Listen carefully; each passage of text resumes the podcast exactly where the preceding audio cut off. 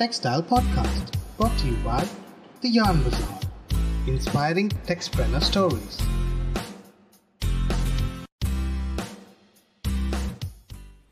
Indian textile industry काफ़ी सालों से कॉटन ओरिएंटेड रही है और उसके अलावा अगर कोई ऑप्शन बचता है तो वो है सिंथेटिक फाइबर्स पर अब धीरे धीरे स्पेशली कोविड के बाद से सस्टेनेबल क्लोथिंग फ़ैशन का ट्रेंड बढ़ते जा रहा है तो आज हम हमारे टेक्सप्रेनर स्टोरीज के एपिसोड में एक ऐसे शख्स से बात करेंगे, जो वेट स्पिनिंग प्रोसेस के एक्सपर्ट है।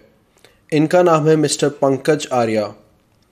आर्या जी ने अब तक इंडिया में कुछ लीडिंग वेट स्पिनिंग के प्रोजेक्ट सेटअप करने में सहायता की है। तो आइए जानते हैं आर्या जी से इस इंटरेस्टिंग प्रोसेस के बारे में और इनमें छुपी अपॉर्चुनिटीज़ के बारे में। Firstly sir thank you so much for you know doing the podcast with us बहुत अच्छा लगा आप जैसे लोग अभी हमारे पॉडकास्ट पर आके अपना इंडस्ट्री का एक्सपीरियंस और इनसाइट हमारे साथ और हमारे लिसनर्स के साथ शेयर कर रहे हैं। Thank you very much for providing me such a platform to communicate myself to the uh, industry people also.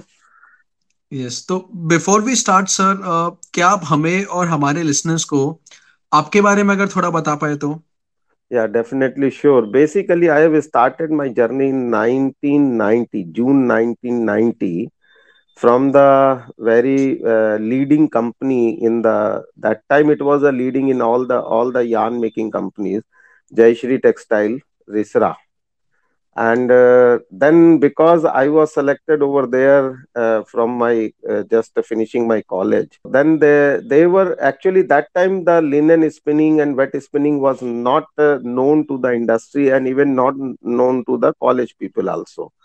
And they eventually take me to this industry in this uh, in this uh, spinning industry जैसा आप सभी लोगों को पता ही भी है कि भाई इंडस्ट्री जब कोई नई होती है तो उस समय की परिस्थितियाँ सिचुएशंस एकदम अलग होती हैं। उस समय जो हमारे साथ के लोग थे, जो और जो काम करने वाले थे तो they were in the cotton industry they were in the synthetic they were in the woollen and worsted and so anyhow, somehow i was also not very much keen to continue with this industry at that time. and uh, very soon after 6 or 7 months i think so i have left that organization but i have started my initial uh, this thing journey in this industry with the uh, this uh, wet spinning system so and then due course of time i have switched over to establishing the various projects because i got opportunity due course of time people मिलते गए लोग जुड़ते गए और हम धीरे धीरे मेरा जो है कैरियर वो पूरा प्रोजेक्ट्स के अंदर में ही चला गया मतलब। करीब आप ये समझ लो, आज की डेट में इतने सालों के दौरान में करीब आप ये मान के चलो 12 से 13 प्रोजेक्ट हो चुके हैं, जिसमें से आठ दस स्पिनिंग के हैं, कुछ वीविंग के प्रोजेक्ट्स हैं, कुछ प्रोसेसिंग के प्रोजेक्ट्स हैं। तो ये सारे प्रोजेक्ट लगाने का सौभाग्य मिला और इंडस्ट्री ने काफ़ी प्यार भी दिया और समझाया भी बहुत ट्रेनिंग भी बहुत दी इस इंडस्ट्री ने। तो I feel it was a wonderful and beautiful journey with this industry और अब आप समझ ही सकते हैं कि इतने लंबे समय के अंदर में इतना कुछ करने के लिए मिला है तो I I feel myself blessed with this industry people and industry तो सर क्या आप हमें आपके अभी तक जो भी कंसल्टिंग प्रोजेक्ट्स रहे हैं उनके बारे में कुछ बता सकते हैं? देखिए there are two things because at the very beginning stage आज अपने को एज ए कंसल्टेंट कहना तो गलत होता है जब हम शुरुआत में काम करते हैं तो। I was associated with few people I have worked in the system मतलब हम इस तरीके से मैंने अपनी कंसल्टेशन की जर्नी स्टार्ट करी है। जैसे मान लीजिए आज कोई प्रोजेक्ट लग रहा है तो उस प्रोजेक्ट में प्रोजेक्ट के साथ में काम किया। मतलब मैनेजमेंट की तरफ़ से प्रोजेक्ट के साथ में काम किया। और जब वो प्रोजेक्ट खत्म हुआ तो उसको मतलब उसके कॉन्सेप्चुलाइजेशन से लेकर के उसके इरेक्शन कमीशनिंग तक उसके साथ में काम किया। और उसके बाद में फिर दूसरे प्रोजेक्ट में चले गए। तो like that I have done total ten spinning projects and one processing two weaving projects and जहाँ तक मेरा मानना है या जितना मैंने सुना है सर, आपका एक एक्सपर्टीज है जो एक सर्टन एरिया में है। स्पिनिंग की बात करें तो वेट स्पिनिंग में आपका एक एक्सपर्टीज है। तो आपके जो दस स्पिनिंग प्रोजेक्ट आप बोल रहे हो, उसमें से is it good to say कि मेजोरिटी प्रोजेक्ट्स या काफ़ी प्रोजेक्ट्स आपके वेट स्पिनिंग में रहे हैं? नहीं देखिए इसके अंदर में अभी अपने टोटल इंडिया के अंदर में ही जो है कुल मिलाकर के सात या आठ प्रोजेक्ट हैं अगर if we count the wet spinning projects so the number one is Jayshree and the second one is Sintex then golden fibre LLP then Bombay rayon this Raymond and then uh, three spinners in, uh, two spinners in uh, Calcutta. So you can just count there are total eight projects which are, the eight units are there which are working for the wet spinning. So out of these eight spinning units, I'm blessed that uh, I have established three uh, big units, which uh, very renowned units. Number one is the WFB, which recently last year in December I have finished that project and that was a 5120 spindle project before that it was a syntax which is 24500 spindle and before that uh, it was golden fiber llp right now they have expanded up to uh, 13000 but once initially it was the project of 16000 uh, 6200 something spindle they have initially started golden so fiber तो ये हो गया ना जो दामोदर वालों का है yes yes yes yes yes arvind biani anuj biani right And uh, they have the llp with our uh, crm group crm group uh, right. mr so, pawan ji damodar wale arvind ji biani and crm family. हाँ crm family. Right. तो sir हमारे listeners के clarity के लिए खाली अगर आप थोड़ा सा हमें बता पाए कि लॉन्ग स्टेपल या वेट स्पिनिंग क्या होता है एंड वो एक शॉर्ट स्टेबल स्पिनिंग से कैसे अलग है? Right right. एक्चुअली अगर हम अपनी गौर से अपनी स्पिनिंग इंडस्ट्री को और स्पिनिंग टेक्नोलॉजी को ऑब्ज़र्व करेंगे तो हम हम अपनी फाइबर प्रॉपर्टीज़ में दो या तीन चीज़ों पे बहुत ज़्यादा डिपेंडेंट होते हैं। सबसे पहले और मोस्ट इंपॉर्टेंट प्रॉपर्टी आती है अपनी fineness which is common for all type of any type of spinning it is very common and it can be considered because it is related to the number of fibres in the cross section which ultimately is responsible for the strength and tenacious properties of the yarn so it is almost uh, the same behavior it has for the all the three spinning or four spinning systems which are available at present as far as the length is concerned, here the main plays start and the technology keeps on changing. You see, uh, whatever our drafting zones and systems has been designed in the cotton spinning system, cotton spinning system, they are designed for the shorter staple length. Means up to 40, 45 mm length, you can process easily and set according to the length, their draft zones and each and everything. But once you go above 55 mm, then those fiber lengths are not able to be processed on the cotton spinning system because that length is not compatible for the technology and the drafting systems which has been designed for the cotton length fibers right and then the second aspect comes then the another length comes that is called the worsted length or woolen length which starts from 55 mm to say 75 mm or 80 mm so all the woolen and worsted kind of a processes has been designed for this length of fiber. And then another length comes that is called more than meter, more than 500 mm lengths or uh, like that. So the wet spinning systems are designed for those kind of a length of fiber. So these are the basic fundamental difference within the, these three spinning technologies. And once the length increases in any natural fiber it has been observed and we are very well known that the elongation properties of the fiber got drop like anything. Strength may be good but the elongation properties are getting down like anything so the wet spinning somehow somewhere helps during temporarily help for the fiber to spin according to the requirement so that's why these are the basic difference in the spinning technology, which I feel. Okay. And sir, आपके expert opinion में long staple या wet spinning का future scope क्या है, especially in a country like India? Sir, it is a very very good scope. कैसे है मैं आपको इसके बारे में थोड़ा सा बताता हूँ हमारा देश जो है कॉटन फाइबर तो हमारे यहाँ बहुत बाद में आया। कॉटन फाइबर जो है कॉटन का सीड हमारे पास में अगर अपने इसको गूगल भी करेंगे तो फाइन पाएँगे कि हमारे पास में बाहर से कहीं से चल के आया। लेकिन जो हमारा देश था, वहाँ पर पहले से ही बहुत से इस तरीके के फाइबर लॉन्ग फाइबर्स इस तरीके से बहुत पहले से उपलब्ध है। जैसे जूट हो गया, जैसे हेम्प हो गया, जैसे सन हो गया। सन तो अभी भी लेट आप ये देखो ना मतलब even up to seventeen hundred eighteen century also people were using this sanai for their clothing purpose और आज भी अपन गाँवों में अगर अपन लोग जाएँगे तो वहाँ पर के सन के बहुत सारी चीज़ें बनाई जाती हैं उस फाइबर से। रस्सियाँ बनाते हैं, लोग चारपाइयाँ बनाते हैं, बहुत सॉफ्ट चारपाइयाँ होती हैं, जो कि अपने जो नारियल की जो रस्सी की जो चारपाई होती है, उसके कंपैरेटिवली ये बहुत सॉफ्ट और अच्छी चारपाइयाँ मानी जाती हैं। तो रिसेंटली मतलब हमारे पास में इनकी नो हाउ है हमारे पास में इनका इनको कैसे हम इनको इनकी इरिगेशन कर सकते हैं कैसे हम अच्छा बीज डेवलप कर सकते हैं कैसे हम इनमें फाइबर प्रॉपर्टीज़ अच्छी डेवलप कर सकते हैं ये नो हाउ है। रिसेंटली मैं आपको एक चीज़ और आपके आ, सुनने वालों को अपग्रेड करना चाहूँगा।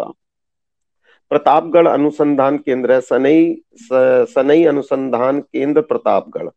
last month I have visited that place and I came to know that they have developed uh, the flax seed and uh, crop in India, which is giving a very good properties, fiber properties as compared to the European fiber which we are importing in terms of strength.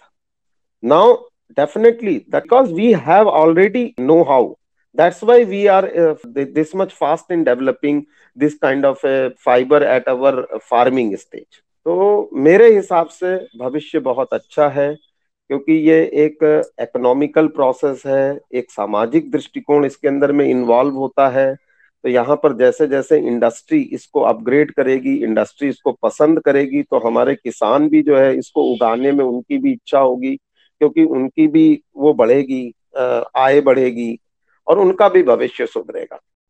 देखिए क्या होता हाँ है? Natural सी बात है मैं आपको बताता हूँ। देखिए मैं जहाँ तक समझता हूँ मेरी समझ ये है कि व्यक्ति जो है जो चीज़ उसके सामने जो आज कॉटन के अंदर में जो एक स्पिनेबिलिटी है कॉटन फाइबर के अंदर में जो स्पिनिंग की जो मतलब फाइन काउंट्स बनाने की या हर तरीके का मटेरियल टेक्सटाइल ग्रेड बनाने की जो कंफर्टेबिलिटी इस फाइबर के अंदर में वो किसी में भी नहीं थी। मेरी बात समझ रहे हैं आप? वो किसी भी फाइबर हाँ। में नहीं थी। राइट है? लेकिन लेकिन हुआ क्या है कि जब किसी भी फाइबर में नहीं थी उस समय तो जब ये फाइबर आया उस समय की परिस्थितियाँ और आज की परिस्थितियों में ज़मीन आसमान का अंतर था। उस समय हमारा किसान या हमारा समाज इतना ज़्यादा सस्टेनेबल और पोल्यूशन से ग्रस्त नहीं था। मतलब पोल्यूशन के जो एडवर्स इफ़ेक्ट जो समाज के ऊपर में पड़ते हैं, उनसे इतना ज़्यादा इफेक्टेड नहीं था या उस समय ज़ीरो था। तो वो चीज़ ग्रो करी। ग्रो करते करते करते एक एक स्तर पर पहुँची और जब वो ग्रो होकर के जब एक्सट्रीम लेवल पे पहुँच गया तो उसके साइड इफेक्ट्स आज हमारे समाज को टेक्सटाइल इंडस्ट्री के जो हमारे पोल्यूशन के जो साइड इफ़ेक्ट है वो सब दे, देखने को मिल रहे हैं। तब व्यक्ति को समझ में आया टेक्नोलॉजी को समझ में आया जो जो जनरेशन है उसको समझ में आया कि भाई ये तो ये फाइबर के साथ में तो ये प्रॉब्लम है और ये दूरगामी परिणाम इसके बहुत घातक हो सकते हैं। इसीलिए जो हमारे जो पूर्वज रहे थे वो कॉटन के प्रति इतना आकर्षित नहीं रहे थे। शायद अब ये चीज़ हमको समझ में आ रही है कि जो शॉर्ट स्टेपल स्पिनिंग सिस्टम है वो कल को कहीं ऐसा नहीं हो कि हमको एक पोल्यूशन या जिसको कहते हैं ना एक ऐसे अंधकार में लेके जाए अब जैसे मैं आपको एक एग्जांपल देता हूँ। आज तमिलनाडु के अंदर में अपन लोग जाएँगे तो तमिलनाडु के अंदर में पानी की बहुत तगड़ी स्केरेसिटी है। एवरीबडी हम्म। नोज़ और ज़बरदस्त स्केरेसिटी है। और आज की स्थिति तो यह है कि इरोड को वहाँ की राजधानी बोला जाता है कैंसर की राजधानी बोला जाता है। पानी के अंदर में मेरे खुद का प्रैक्टिकल एक्सपीरियंस है। 1800 से 2200 के आसपास का टीडीएस है। आज आप डायरेक्ट ज़मीन का पानी वहाँ निकाल करके पी नहीं सकते। ये परिस्थितियाँ हैं। और सबको पता है कि आज की डेट में इरोड एक टाइम के अंदर में नहीं, आज भी वो जो है, वो डाइंग का और इसका एक बहुत बड़ा सेंटर रहा है वो। सेम सेम परिस्थितियाँ कमोवेश कुछ कुछ आपकी सूरत की भी हो रखी हैं। अभी recently I think three four years back the pollution control जो ग्रीन ट्रिब्यूनल है उसने 80 शहरों को बैन किया था केवल इसीलिए बैन किया था कि भाई अब हम यहाँ पर ये जो है हम फर्दर कंसेंट नहीं देंगे किसी भी प्रकार के डाई हाउस के लिए तो सर आपने काफ़ी बहुत अच्छी बातें कही है आ, काफ़ी लोग और मैं भी आपसे बहुत सहमत है कि आगे जाके scope of these kind of ecosystem hemp. है बैम्बू है और ऐसे काफ़ी सारे अन्य प्रोडक्ट्स है इनका बहुत अच्छा लग रहा है बिकॉज़ जैसे आपने कहा आज की स्थिति और पुरानी स्थिति में बहुत ज़्यादा बदलाव है बदलाव आज- बदलाव और वो देखते हुए काफ़ी लोग स्पेशली वेस्टर्न कंट्रीज़ की बात करें countries hmm. Like US UK कुछ हम्म। और यूरोपियन नेशंस है ऑस्ट्रेलिया है कनाडा है न्यूजीलैंड है जिधर हम्म। लोग सस्टेनेबिलिटी लेकर काफ़ी ज़्यादा एक्टिव हो गए हैं बराबर बट ऑल्सो आज इन ये कुछ प्रोडक्ट्स के और बेनिफिट्स होते हैं जैसे बाय नेचर कुछ प्रोडक्ट्स है जो एंटी बैक्टीरिया है हाँ। एंटी माइक्रोबिल है एंटी एलर्जिक है तो ये सारी चीज़ें तो इनहेरेंट इनके अंदर में रहती ही हैं। मतलब आज आप अगर दूसरे पॉइंट ऑफ़ व्यू से सोचने के लिए जाएँ कि भाई आज अपने को मेडिकल पॉइंट ऑफ़ व्यू से सोचे मतलब शरीर की रक्षा के तरह इस हिसाब से भी सोचे तो एंटी मतलब ये ये सारे जितने भी प्रोडक्ट हैं वो यूवी प्रोटेक्टर इनहेरेंट होते हैं।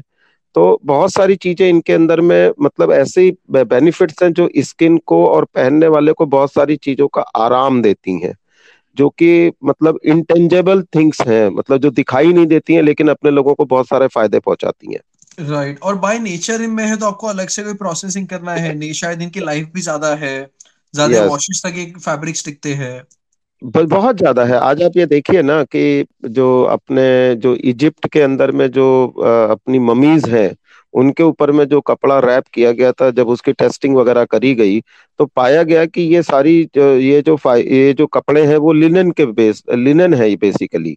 कॉटन नहीं था वो कपड़ा। ओके। okay. और इसके अलावा बहुत सारी हिस्टोरिकल चीज़ें भी इनसे इन्वॉल्व हैं। ऑलमोस्ट तीस हज़ार साल बास्ट फाइबर तीस हज़ार साल पुराना है बास्ट फाइबर की हिस्ट्री और जबकि कॉटन की हिस्ट्री के बारे में तो आप सब लोग जानते हैं कि वो कितना नया है इसके कंपैरिजन में फाइबर राइट right. तो सर एक बात समझ नहीं थी आपने टेक्सटाइल इंडस्ट्री कैसे चूज़ किया? ऐसा कुछ था कि आपका फैमिली बिज़नेस ऑलरेडी टेक्सटाइल्स में नहीं नहीं। नहीं basically I am basically I am a textile engineer Hmm. I have done my diploma in the textile technology from GCTI Kanpur. Okay. And करने का टेक्सटाइल इंजीनियरिंग एक्चुअली क्या है in our days we are not so like this nowadays we are having lot of seats and everythings are there तो हमारे time के अंदर में एक ये होता था कि बस इंजीनियरिंग करनी है चाहे कैसे भी इंजीनियरिंग करनी है तो आपको जो भी ट्रेड जो भी ब्रांच मिले you have to be in there but जब हम इस ट्रेड में आए और जब हमने जब इसमें काम करना चालू किया देन ये देन आई रियलाइज़ कि it has lot of potential to work lots of lots of potential यहाँ पर केमिकल टेक्नोलॉजी भी है यहाँ पर मैकेनिकल टेक्नोलॉजी भी है यहाँ पर आपकी अ, क्या कहते हैं कृषि से संबंधित चीज़ें भी हैं। मतलब every lies in this industry मतलब आप सोचिए वो चीज़ यहाँ पर है। आज आप देखिए ना आज कंप्यूटर तो कितना नया है उसके बावजूद आप देखिए कितना ज़्यादा ग्रोथ आज टेक्सटाइल इंडस्ट्री के अंदर में कंप्यूटर को कितना बिज़नेस मिल रहा है कंप्यूटर इंडस्ट्री को from textiles so that's why I feel कि it has a lot of lot of potential क्योंकि ये बिल्कुल ज़मीन से जैसे कहते हैं ना रोटी कपड़ा और मकान ये तीनों चीज़ों से संबंधित जो भी इंडस्ट्रीज़ हैं उनके अंदर में खाली एक इंडस्ट्री का रोल नहीं रहता इसके अंदर में सारी चीज़ें इन्वॉल्व हो जाती हैं। Every technology everything gets involve in this right तो ये है मेरा मानना। आप you name the technology you name the engineering and you will find okay there may be some percentage point of view you can say oh नहीं साहब ये तो बहुत कम है इसके अंदर but everything exists in our textile industry. Every engineering exists in our textile industry. बहुत बहुत बड़ा इंडस्ट्री है ना सर हर चीज़ है। पेन हम्म। पहना हो या घर में समझ लो होम फर्निशिंग है या टेक्निकल टेक्सटाइल है। हर जगह। आप देखिए ना आप जब हम इसका चाहे हम कॉटन का फाइबर उगाए चाहे हम कोई भी फाइबर उगाए तो वहाँ पर हमारी आप ये देखो कि कृषि विज्ञान का इन्वॉल्वमेंट हो जाता है। जब वो फाइबर प्रोसेस होना स्टार्ट होता है तो उसके अंदर में मैकेनिकल इंजीनियरिंग आ जाती है इलेक्ट्रिकल आ जाता है इलेक्ट्रॉनिक्स आ जाता है। फिर जब वो प्रोसेसिंग स्टेज पे जाता है तो फिर उसके अंदर में केमिकल इंजीनियरिंग आ जाती है वाटर टेक्नोलॉजीज़ आ जाती है वाटर प्यूरिफिकेशन मतलब every everything has, every engineering has some role in our industry so that's why it is very vast and it can accommodate anybody, any engineer on the earth जो भी किसी भी तरीके के फ़ील्ड के आदमी को अपन लोग ये इंडस्ट्री एब्जॉर्व कर सकती है। So that's why it become the second largest in India for providing the jobs and this thing right sir आपके एक्सपर्ट ओपिनियन में लॉन्ग स्टेबल फाइबर्स जो है, उनमें से कौन सा ऐसा है जो सबसे ज़्यादा आज के जमाने में यूज़ में आ रहा है? और क्यों आपको ऐसा लगता है कि दिस इज़ द फाइबर जो सबसे ज़्यादा कॉमनली यूज्ड है?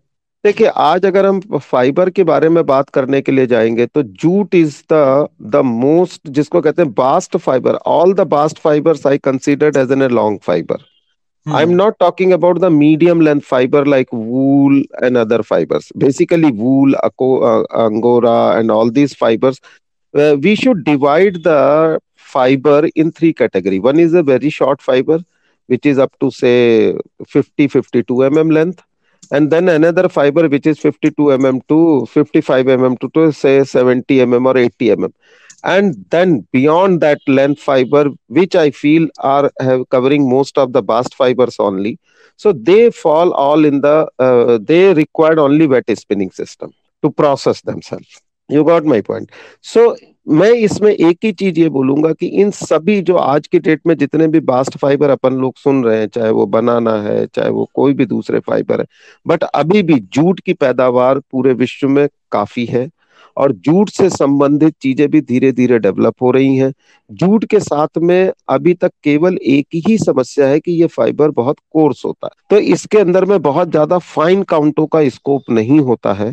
इसीलिए इसको सबसे पहले रिप्लेस करने मतलब इस वेट स्पिनिंग सिस्टम में जो दूसरा सबसे बड़ा फाइबर आ रहा है, वो है फ्लैक्स और मुझे लगता है कि आगे आने वाले टाइम के अंदर में हेम्प भी एक बहुत बड़ा रोल पैदा करेगा। इसके अलावा जितने भी बास्ट फाइबर है, इनके अंदर में minimum 60 to 65 percent cellulose content होता है। तो जो हमारे रीजनरेट, रीजनरेटेड फाइबर की जो इंडस्ट्री है, रीजनरेटेड फाइबर इंडस्ट्री है, वो भी इनका बहुत ज़्यादा उपयोग फ्यूचर में करने वाली है। हो सकता है कि हम उनको जो है आज स्पिनिंग के माध्यम से अगर वो नहीं बना सकते हैं फाइन काउंट्स या वो तो इनसे सेलुलोज एक्सट्रैक्ट करके जिस तरीके की टेक्नोलॉजी आज की डेट में हम विस्कोस मोडाल और एक्सेल में यूज़ कर रहे हैं, भविष्य में हम इन फाइबर से सेलुलोज एक्सट्रैक्ट करें और उनको हम अपने फाइनर काउंट्स या उनके लिए ले जा करके यूज़ करें। So there is a lot of possibility in the long staple segment और सर हम हमारा पॉडकास्ट शुरू होने से पहले डिस्कस कर रहे थे about the wet spinning process and different geopolitical scenario China ने कैसे अभी हेम फाइबर वगैरह बाहर एक्सपोर्ट करना बंद कर दिया है। आपके हिसाब से कितना बेनिफिशियल होगा कि इंडिया में स्पिनर्स वेट स्पिनिंग बिज़नेस चालू करे या एक्सपैंड एक्सपेंशन लेकर आए? देखिए मेरे हिसाब से तो this is an this should be treated an opportunity to India मतलब आज इंडियन सब कॉन्टिनेंट के अंदर में लोगों को बिजनेसमैन को एक अपॉर्चुनिटी के रूप में इसको देखना चाहिए। ये एक अपॉर्चुनिटी क्रिएट हुई है वर्ल्ड वाइड क्रिएट हुई है। पेंडेमिक ने हमारे लिए बहुत आसान किया है। आज चाहे यूएस यूएस मार्केट है, चाहे यूरोपियन मार्केट है everybody is looking towards us for supplying these kind of a final products कैसे? क्योंकि अभी भी जो भी डेवलपमेंट, आज हमने कॉटन स्पिनिंग सिस्टम या सिंथेटिक स्पिनिंग सिस्टम में जो हमने देखे हैं, पाए हैं, वो डेवलपमेंट अभी तक इस इंडस्ट्री के अंदर में नहीं हुए हैं। तो it is also a blessed मतलब ये एक तरीके से अपॉर्चुनिटी भी है और हमारे लिए एक पॉजिटिविटी भी है। क्यों? अगर मान लीजिए बहुत ज़्यादा टेक्नोलॉजिकल अपग्रेडेशन नहीं हुआ है तो इसका बेनिफिट क्या है? इसका बेनिफिट सबसे बड़ा ये कि ये मैन पावर बेस्ड इंडस्ट्री है। और आज आज की कंडीशन में वर्ल्ड वाइड एक्सेप्ट आपके African countries still we are the cheapest in the world या definitely as compare to Bangladesh Sri Lanka we are little higher but still we are compatible as compare to other developed countries and इसके अलावा जो दूसरा सबसे बड़ा point ये कि हमारे यहाँ का जो वर्कमैन है जो जो जो टेक्सटाइल वर्कमैन है वो ज़्यादा नॉलेजेबल है ज़्यादा एक्वेंटेड है स्पिनिंग सिस्टम से या स्पिनिंग बिज़नेस से या टेक्सटाइल बिज़नेस से तो we are always having upper hand as compare to other people right तो सर भविष्य में इसको इस्टेब्लिश करने के लिए आपके नज़र में कोई ऐसा स्पेसिफिक थ्रेट या रोड ब्लॉक जो आपको लगता है थो, थोड़ा तकलीफ़ ला सकता है? देखिए जब चीज़ें बहुत बिगनिंग स्टेज के अंदर में होती हैं तब हमको रोड ब्लॉक्स या थ्रेट्स के बारे में नहीं सोचना चाहिए। मैं आज आपसे एक दूसरा प्रश्न आपसे ही करता हूँ मैं और अपने सुनने वालों से ये करता हूँ।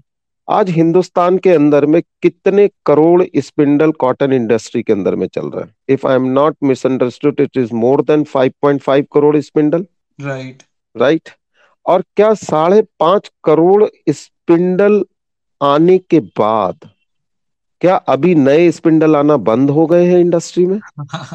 बिल्कुल नहीं हुए हैं।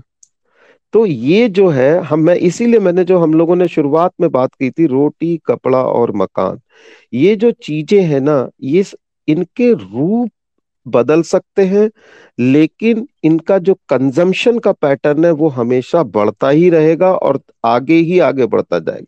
क्योंकि देखिए प्रकृति अपने आप को कभी नहीं रोकती। जनरेशन वाइज हम मतलब संख्या वाइज हम हमेशा बढ़ते चले जा रहे हैं। और जब हम हमेशा बढ़ते चले जा रहे हैं तो ये तीनों बेसिक चीज़ें और ये तीनों बेसिक चीज़ों के अंदर में आपको व्यापारिक व्यापारिक वैक्यूम हमेशा बना रहेगा। मेरा मानना तो इस तरीके से है। रूप बदल सकता है। हो सकता है कि कॉटन का ज़्यादा हो सिंथेटिक का ज़्यादा हो बास फाइबरों का कम हो फ्यूचर में बास फाइबर थोड़ा सा आगे बढ़ जाए। But overall if you will find there will always a way and possibility to create the market for any textiles in the world right sir एक चीज़ आपसे पूछनी थी uh, एक ऐसी चीज़ जो आपको लगता है आपने अपनी लाइफ में सीखी है जो बहुत इंपॉर्टेंट है and how has that changed you as a person hmm it's a difficult question but because देखिए मेरे हिसाब से तो हर दिन आदमी कुछ ना कुछ सीखता ही रहता है। आज भी आज की मैं घटना बताता हूँ। अभी मैंने सीखा कि कैसे आपसे इसके ऊपर में इस सॉफ्टवेयर के ऊपर में आपसे बात करनी है। तो every every day it is a learning and जिस इंडस्ट्री में हम हैं उस इंडस्ट्री में तो कोई दिन ऐसा नहीं जाता हम जब कुछ नया नहीं सीखते हैं। हम्म। क्योंकि it's a very very vast very very vast but I will say somehow I I have to reply to your question या I have started my career as an a pure technician but due course of time after working for five और seven years I realise कि being a technical person until and else we do not know the commerciality of the product it is not useful for the people जब तक आप बाज़ार को नहीं समझोगे जब तक आप उसकी प्रोसेस की कॉस्ट को नहीं समझोगे जब तक आप उसके इकोनॉमिक्स को नहीं समझोगे तब तक किसी भी नई चीज़ को या किसी भी नए व्यापार को संभाल पाना, उसको सस्टेन कराना मुश्किल रहेगा।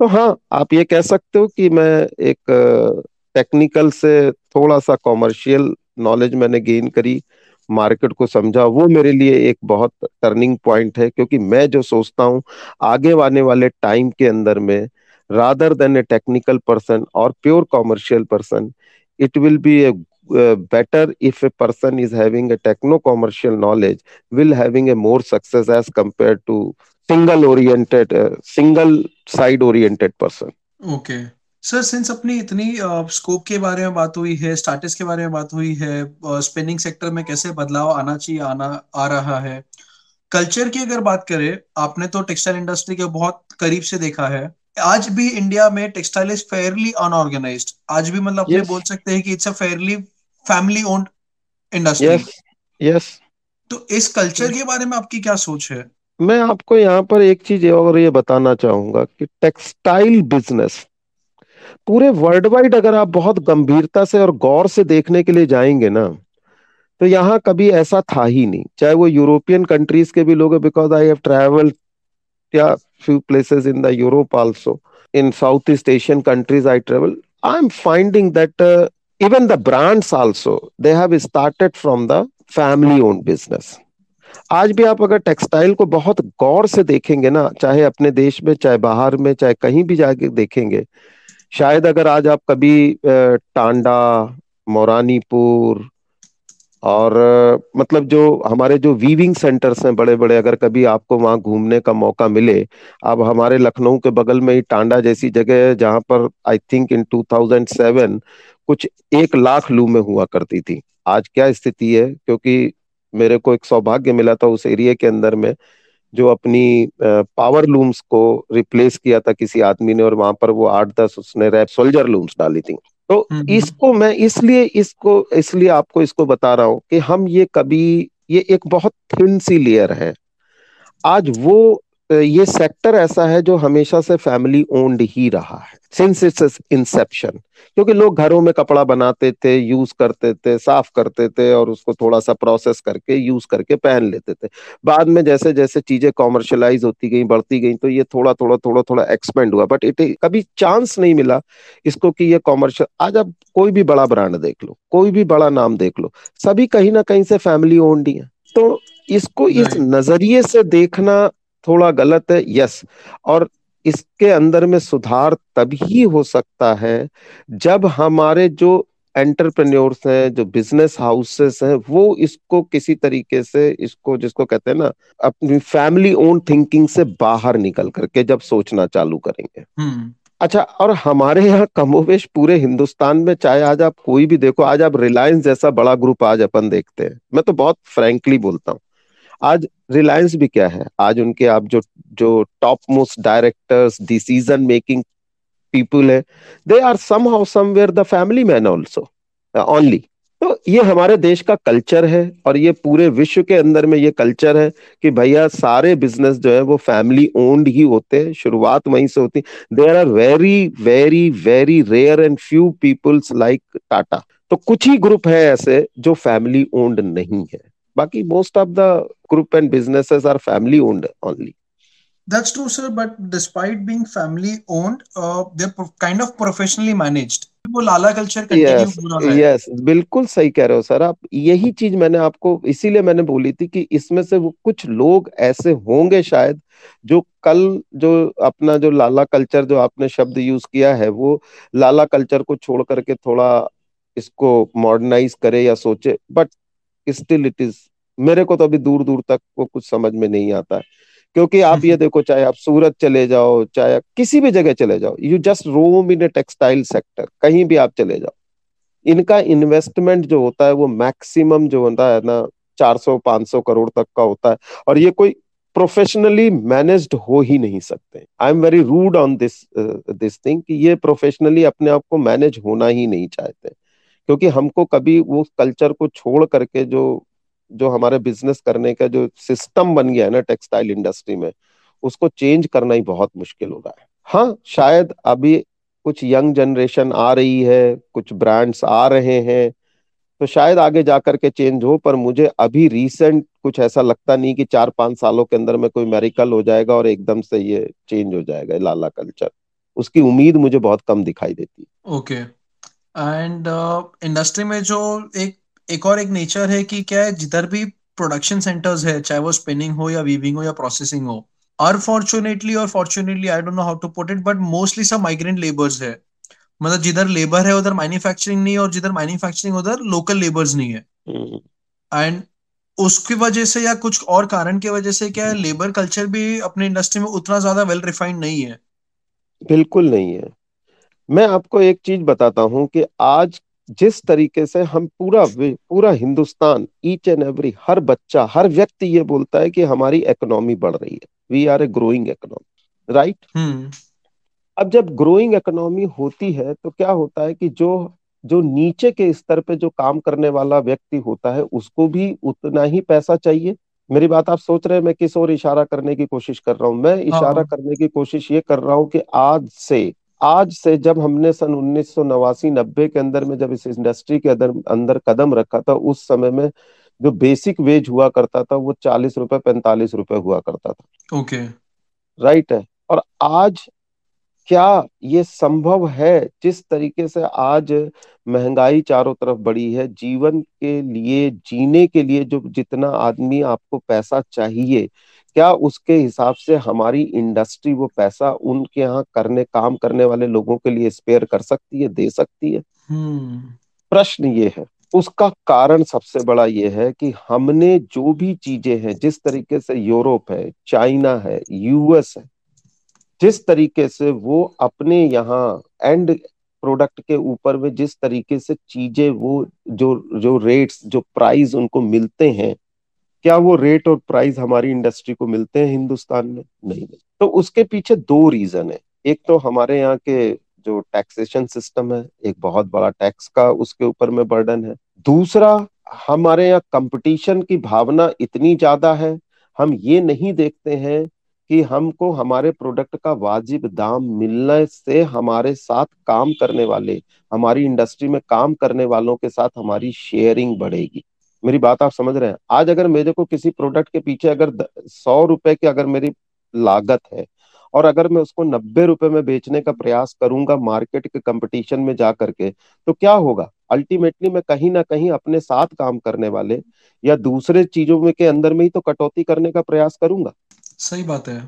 ये बहुत क्रूड सा एग्ज़ाम्पल है और बहुत क्रूड सा आंसर भी है कि हम बेसिकली हमारी जो इंडस्ट्री है, वो किसी के साथ भी जस्टिफिकेशन करने के लिए एट प्रेजेंट तैयार ही नहीं है। ना तो हम अपने यहाँ काम करने वालों को सेटिस्फाई और वो कर रहे हैं और ना ही हम उस प्रोडक्ट के साथ सेटिस्फेक्शन ले रहे हैं। हम बस केवल एक ऐसे अंधे कंपटीशन के अंदर में लगे हुए हैं, जहाँ पर हमको सिर्फ़ और सिर्फ़ सरवाइव कराने की हम सिर्फ़ सरवाइव कराने की चेष्टा करते हैं उसको कि बस हम किसी तरीके से बचे रहे। मतलब I think it would be safe to say कि we are generally playing the game of survival and not the game of growth yes not the game of growth सही शब्द है एकदम। हम ग्रोथ की तरफ़ है नहीं। ग्रोथ तो तब होगा ना जब आपकी खुद की इंडस्ट्री कोई आज आपको आ, कोई रिटर्न ऐसे देगी। चलिए मैं आपको एक इसका एक बहुत बढ़िया एग्जांपल देता हूँ। टफ को आए हुए आज कितने साल हो गए?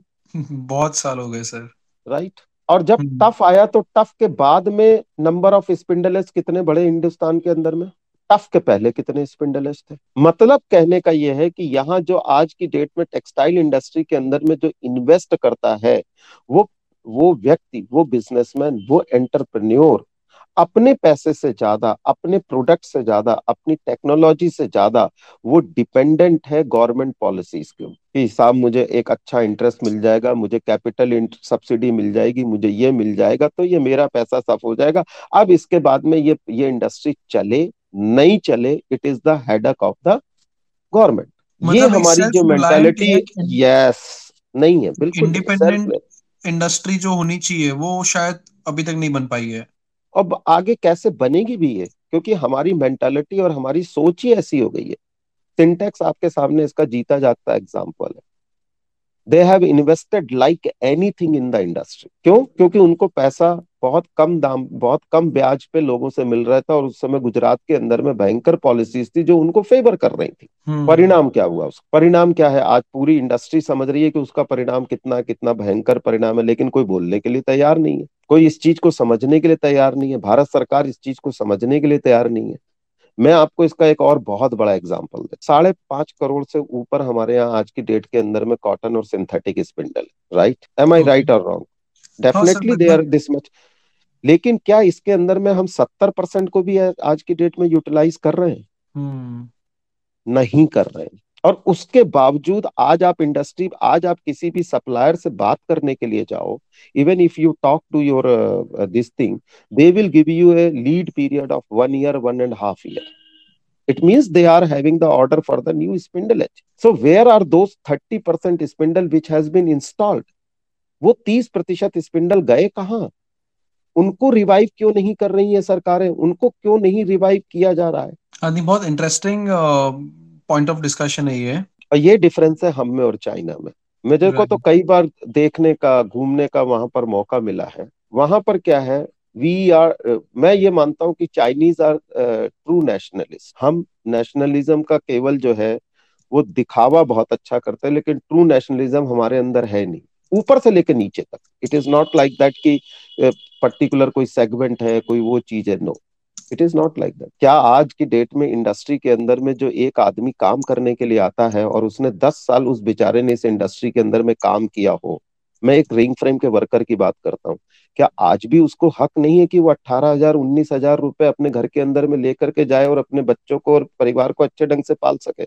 हम्म। लेकिन हमारे प्रोडक्ट्स के अंदर में उतना रेवेन्यू जनरेट करने की क्षमता नहीं रह गई। अभी रिसेंट का एग्जांपल हाँ, आपके आप अभी रिसेंट का एग्ज़ाम्पल लो।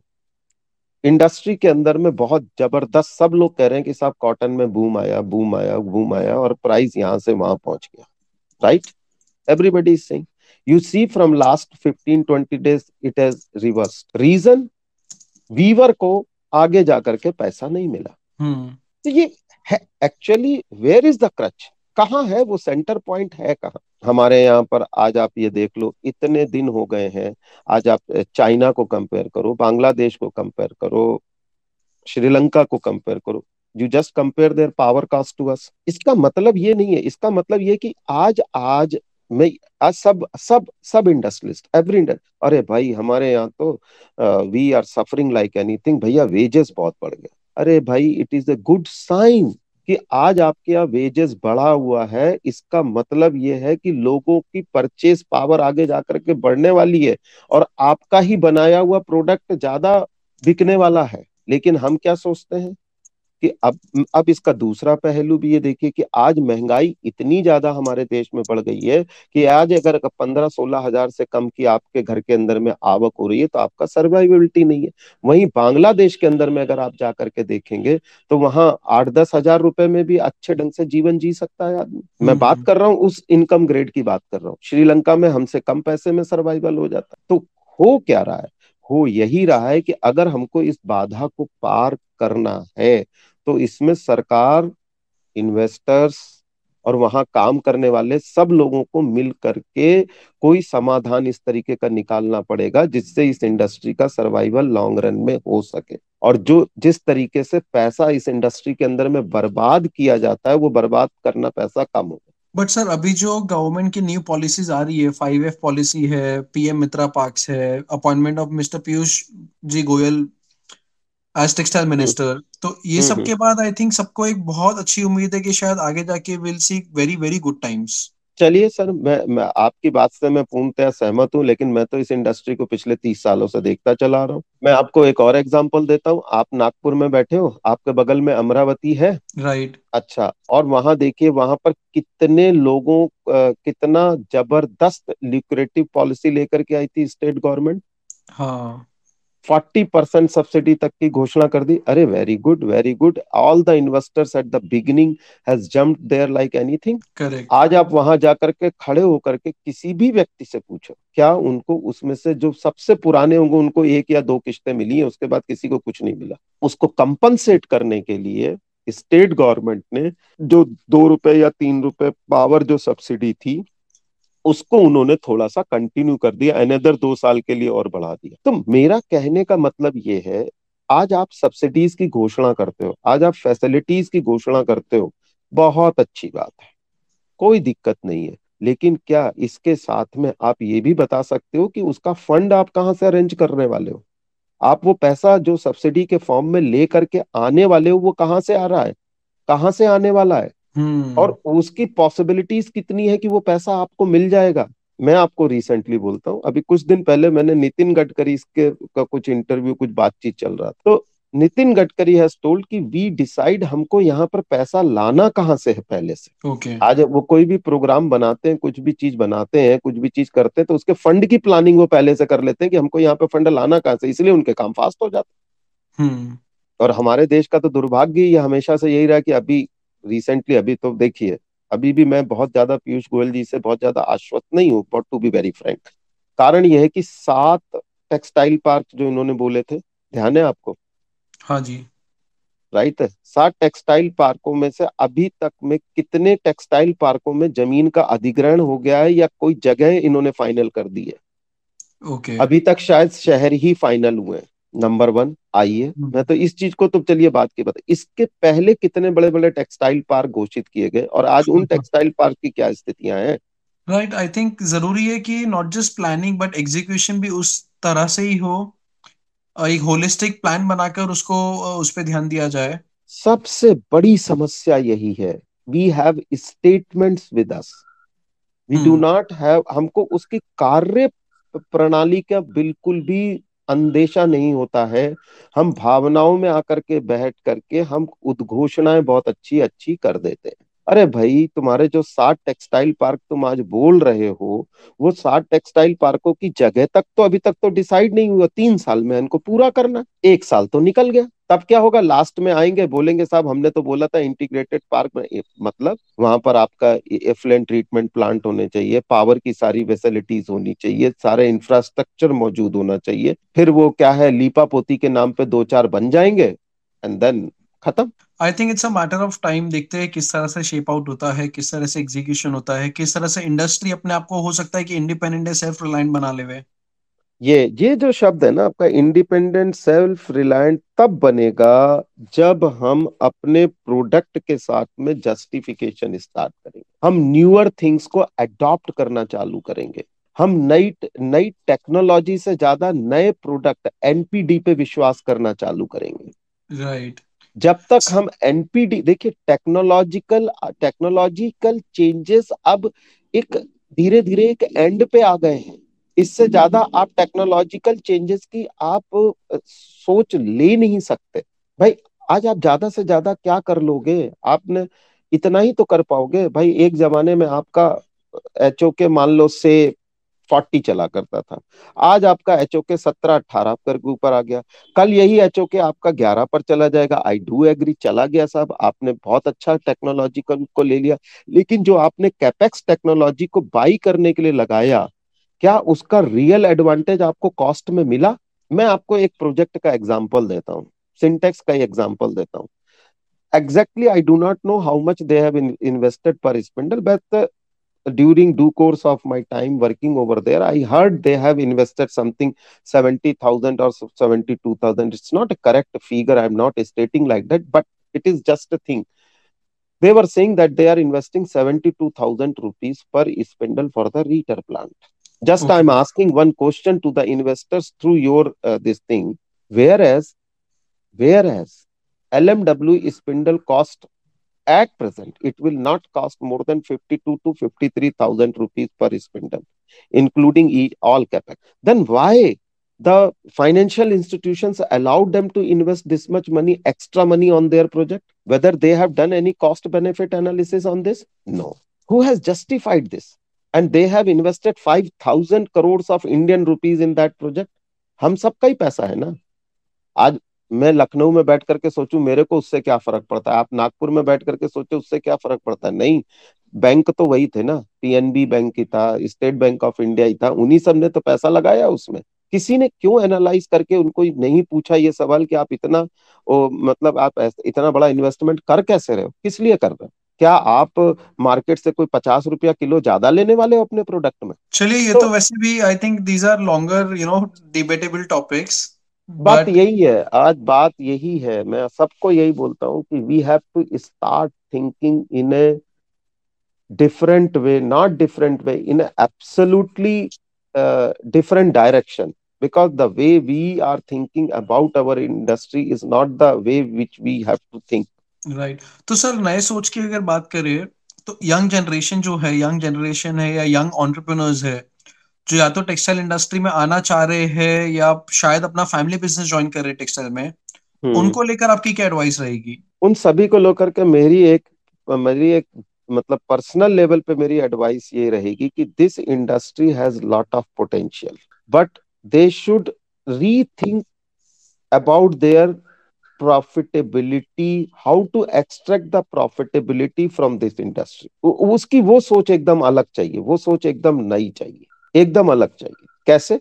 मैं आपको एक, एक जीता जागता एग्ज़ाम्पल देता हूँ बहुत ही क्रूड एग्ज़ाम्पल देता हूँ। आज सपोज़ कीजिए आपका सत्रह का एच ओके बहुत मैथमेटिकल एग्ज़ाम्पल देता हूँ। आपका हम्म। सत्रह का एच ओके मतलब seventeen man hours you are expend putting to produce hundred K G of yarn okay right तो एक मैन आवर का कितना हो गया divide hundred divided by seventeen right Yes, sir. So it will roughly come 6 kg. Okay. Right. And now you just see all around you. अब मैं आपसे एक बोलता हूँ, आप अपने आजू बाजू की इंडस्ट्री की तरफ़ एक नज़र घुमा करके देखिए। कोई भी इंडस्ट्री, कोई भी स्पिनिंग इंडस्ट्री आपके एरिया में, मेरे एरिया में, जहाँ मैं बैठा हूँ, कोई भी एरिया में, चाहे साउथ हो, चाहे नॉर्थ हो, एवरीवेयर, आज हम कम से कम कम से कम नहीं नहीं करते, हज़ारों किलो माल मतलब टनों माल हम for the want of for the sake of labour हम लूज करते हैं। करते हैं कि नहीं करते हैं? आज आप किसी भी इंडस्ट्री वाले को पूछो हर आदमी ये बोलेगा कि साहब यार मेरे यहाँ तो यार एक रिंग फ्रेम बंद रही है कल रात में हाँ। परसों इतना बंद रहा परसों इतना बंद रहा। एक आदमी मेरा छह किलो का प्रोडक्शन अगर लेकर के जा रहा है अगर किसी दिन अगर मान लीजिए किसी इंडस्ट्री के अंदर में दस या पंद्रह आदमियों की शॉर्टेज हो गई तो कितना किलो चला जाएगा? हम्म सौ किलो तो हो ही गया समझ लो। सौ किलो चला गया। अब सौ किलो का जरा अगर अपन कॉस्ट निकाल करके देख लेते हैं। हम्म। How much money value addition he has lose that industrialist has lose on that product जो भी वो बना रहा है उसके ऊपर में कितना उसने लूज कर दिया। हम्म राइट आई है? सर रियान में अगर एवरेज तीन सौ रुपए भी पकड़ ले अपने तो तीस हज़ार रुपए हो गया। नहीं चलिए सर कॉटन तो उसका पैसा था कॉटन तो हमने निकाल करके अलग कर देवे तो आप हम्म पर काउंट केजी के हिसाब से भी निकाल लो तो कितना पैसा उसने कन्वर्जन मतलब वैल्यू एडिशन पे कितना यूज़ किया? लगभग फिफ्टी परसेंट हाँ। राइट है सर तो अगर हम आज की डेट में पंद्रह सौ गुणे सौ करेंगे तो कितना हो गया? हम्म मतलब डेढ़ लाख रुपए हो गया सर पंद्रह सौ गुना सौ डेढ़ लाख रुपए हो गया। राइट है सर अब अगर मैं वही कहता हूँ कि अगर आज उस व्यक्ति ने अपने लेबर के साथ में ये डेढ़ लाख का फिफ्टी परसेंट भी अगर शेयर किया होता तो भी यार आज वो पचहत्तर हज़ार रुपए के प्रॉफिट पे बैठा होता। राइट आई थिंक शायद अपॉर्चुनिटी कॉस्ट जो होता है ना उस पे लोग उतना ध्यान नहीं देते हैं। नहीं देते। और ये प्रॉफिट एंड लॉस पे तो सबका फोकस है। लेकिन जो अपॉर्चुनिटी लॉस है उस पर फोकस होना थोड़ा ज़रूरी है। ज़रूरी है हम कितना प्रोडक्शन लूज करते हैं हम हम उसको कंपनसेट करने की कोशिश करते हैं स्पीडे बढ़ा करके। हम्म। और स्पीडे बढ़ाने से क्या होता है? आज स्पीडे बढ़ाने से क्या होगा? आज अगर आप बहुत आज आपकी जब रोड ही वैसी नहीं है हर रोड की एक कैपेसिटी है ना उसके ऊपर में कार दौड़ाने की। हम्म।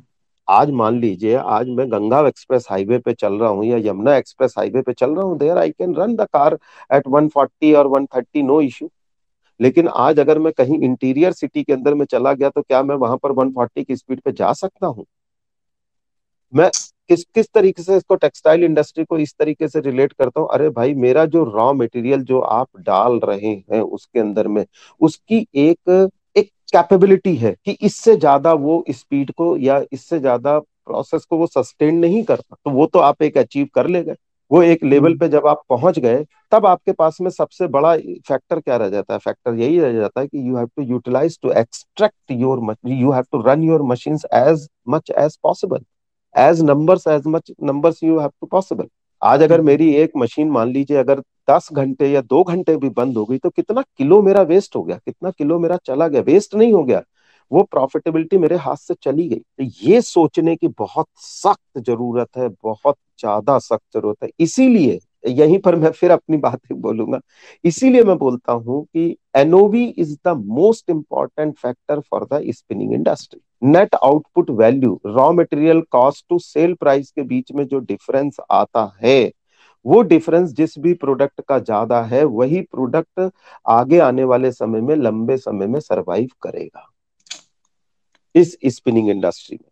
इसीलिए मैं बोलता हूँ कि bast fibre technology has a better aspect as compared to other technology other other fibre system right bast fibre का जो है मैं आपको थोड़ा सा ब्रीफिंग एक डाटा दे देता हूँ। बास्ट फाइबर का जो एनओवी आता है वो आता है sixty percent sixty five percent sixty five percent जबकि अपना कॉटन का एनओवी आज जब हम बोल रहे हैं दी बेस्ट है तब भी ये फिफ्टी परसेंट के ऊपर नहीं निकल रहा है। वो तो it's a big difference it's a big difference so you have a better 15% ऊपर हो opportunity to share your profit with your colleagues with your machineries with your infrastructure. Right इसीलिए मैं हमेशा इन्वेस्टर्स को बोलना कि एक आपके चैनल के माध्यम से बोलता हूँ कि एक बार आप अ, लोगों को सबको बोलना चाहिए कि नहीं this product has a future और जितने लोग आएँगे उतना ही ये ग्रो करेगा। वी हैव ए चांस देखिए यूरोप हमसे कम्पिटिट कर नहीं सकता because they have a very very high wages उनके यहाँ इंफ्रास्ट्रक्चर ही ऐसा नहीं है कि वो इस इंडस्ट्री को लेकर के वो कर सके हमको इसके अंदर में कंपटीशन देने वाला हमारे पड़ोसी बांग्लादेश और पाकिस्तान को छोड़ करके कोई दूसरा है नहीं तो उन लोगों को स्टार्ट करने से पहले अगर हम लोग ज़्यादा हो जाएँगे खैर we are lucky at present we are having almost you can say we are having 1 lakh 12,000 spindle in India. We are, which is the second largest in the world. Okay. तो सर सीरियस बातें तो आपसे काफ़ी हो गई। एक छोटा सा फन सेगमेंट करते हैं। रैपिड फायर सेगमेंट है हमारा। हम्म। तो आशा रहेगी आपसे कि आप एकदम क्विक रैपिड आंसर्स देवे okay okay. So firstly I would want to ask you textile I mean it's a fill in the blank question तो textile industry is dash wonderful okay and sir flax और bamboo bamboo ring frame और rotor ring frame अच्छा sir second next जो question है, काफ़ी interesting question आपके लिए. So if you became the textile minister for one day what will be the first thing that you will do first of all I will just try to share to make the policies for my textile industries labor and workmen which uh, how they can be benefited more and more so they can run their family in a very very good way. Okay thank you thank you so much sir आपने इतना समय निकाला हमारे साथ आपके अनुभव आपका experience आपके थॉट्स इनसाइट सब चीज़ आपने शेयर किए। बहुत अच्छा लगा सर आपसे बात करके। धन्यवाद। आशा करते हैं कि आपको ये एपिसोड पसंद आया। हमें कमेंट या ईमेल करके बताइए, आप कौन से टेक्स्ट मैनर्स को आने वाले एपिसोड में सुनना चाहेंगे। Do share the podcast with everyone out there आप हमारे पॉडकास्ट टेक्स्ट टेक्सप्लेनर स्टोरीज अभी स्पॉटिफाई गूगल पॉडकास्ट यूट्यूब और अन्य प्लेटफॉर्म पर भी सुन सकते हैं। तो जल्द ही मिलेंगे एक और नए एपिसोड के साथ, एक नए टेक्स्ट टेक्सप्लेनर के साथ और एक नई स्टोरी के साथ। तब तक के लिए stay tune take care and thank you